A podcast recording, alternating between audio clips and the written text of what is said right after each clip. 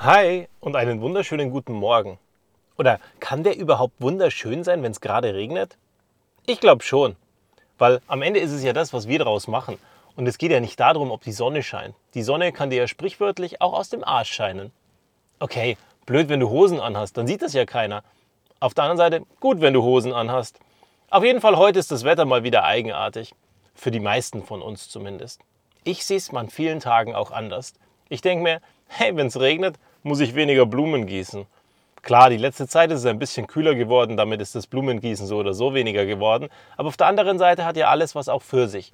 Der Regen zum Beispiel, dann wächst eben alles, dann gedeiht alles und die Luft wird besser, weil es nicht mehr alles so trocken und eigenartig ist und es kühlt sich alles ein bisschen ab. Und Abkühlung ist ein gutes Stichwort. Hey, weißt du, wir haben letzte Woche mal gelernt, oder ich glaube Anfang dieser Woche, ja, stimmt, es war Anfang dieser Woche. Da merkt man mal, was die Woche alles los war. Es war Anfang dieser Woche, wo wir gelernt haben, welche Teambildungsphasen es gibt. Oder viele andere von uns, weil ich habe das mal im Studium gehabt. Und manchmal ist es dann auch tatsächlich so, dass ich an den Punkt komme, dass ich gar nicht mehr feststelle, hey, kann ich darüber einen Podcast machen? Ist das interessant für die Leute? Weil ich sage, für mich ist das so normal und selbstverständlich geworden, dass es für mich im ersten Schritt überhaupt gar keinen Sinn gemacht hätte, einen Podcast darüber zu machen. Aber umso mehr habe ich jetzt gelernt, vielleicht ist es gut, dass wir darüber reden. Weil bloß weil es für mich selbstverständlich ist oder für dich etwas selbstverständlich ist, heißt es ja nicht zwingend, dass es der andere auch weiß. Und wenn wir geklärt haben, dass es für uns alle selbstverständlich ist, ist es deutlich leichter. Also haue ich dir mal diese fünf Teamphasen an den Kopf nach Bruce Truckman. Die heißen Forming, Storming, Norming, Performing und Adjourning. Ah, das Spannende ist für mich, diese Auflösungsphase, Adjourning am Ende, kannte ich tatsächlich noch gar nicht. Als ich zu Uni-Zeiten das gelernt habe, haben wir vier gemacht oder es sind vier in meinem Kopf hängen geblieben. Also Forming, das Team wird gebildet und findet sich zusammen. Die Gruppe wird aufgebaut, alles kommt zusammen, vielleicht verschiedene Kulturen, verschiedene Mentalitäten, verschiedene Menschen kommen aufeinander, treffen aufeinander und dann im nächsten Moment schlagen wir uns alle mal die Köpfe ein. Naja, okay, nicht wirklich, aber Storming bedeutet das mehr oder weniger, dass wir unterschiedliche Kulturen haben, unterschiedliche Mentalitäten, Arbeitsweisen und alles drum und dran. Und das führt dazu, dass viele Dinge vielleicht im ersten Schritt nicht so funktionieren, wie wir sie bisher gewohnt sind, weil eben neue Menschen in ein Team reinkommen.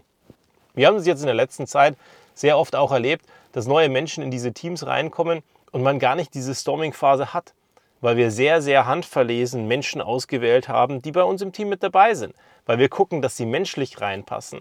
In erster Linie noch nicht mal fachlich qualifiziert sein müssen, sondern weil sie einfach vom Charakter gut reinpassen. Dann hast du deutlich weniger Storming, weil von der Mentalität passt er von vornherein rein. Viele andere Dinge musste jeder Mensch, der aber in ein Team reinkommt, trotzdem lernen.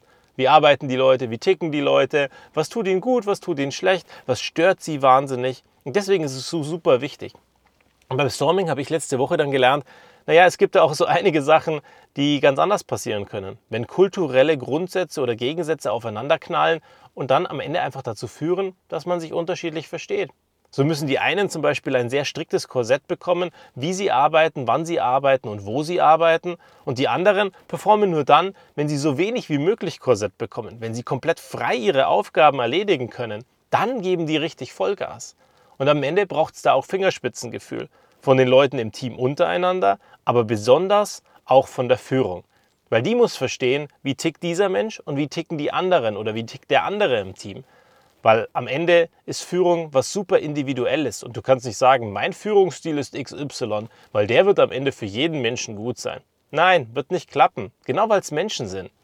Dann wird eben Norming passieren. Norming heißt es, wir, wir sagen, guten Morgen, hallo. Jetzt wird's lustig. Also Norming, zurück zum Norming.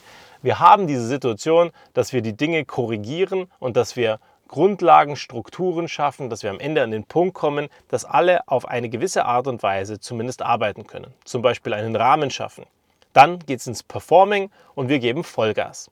Und am Ende lösen wir uns entsprechend auf, weil irgendwann wird jedes Team wieder aufgelöst. Das kann wahnsinnig weit in der Zukunft sein, das kann nur für eine Projektphase sein. Auf jeden Fall wird es am Ende aufgelöst.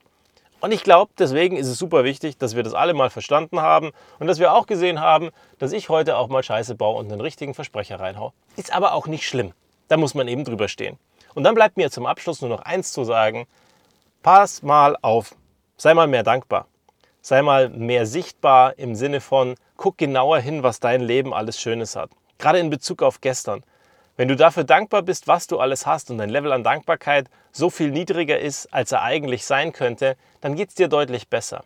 Der eine freut sich nämlich darüber, dass er ein Haus hat, das er putzen kann und dass er da drin lebt und dass er das Luxus und Privileg hat, dass er am Ende in diesem Haus überhaupt sein darf. Und der andere regt sich darüber auf, dass er ein Haus putzen muss.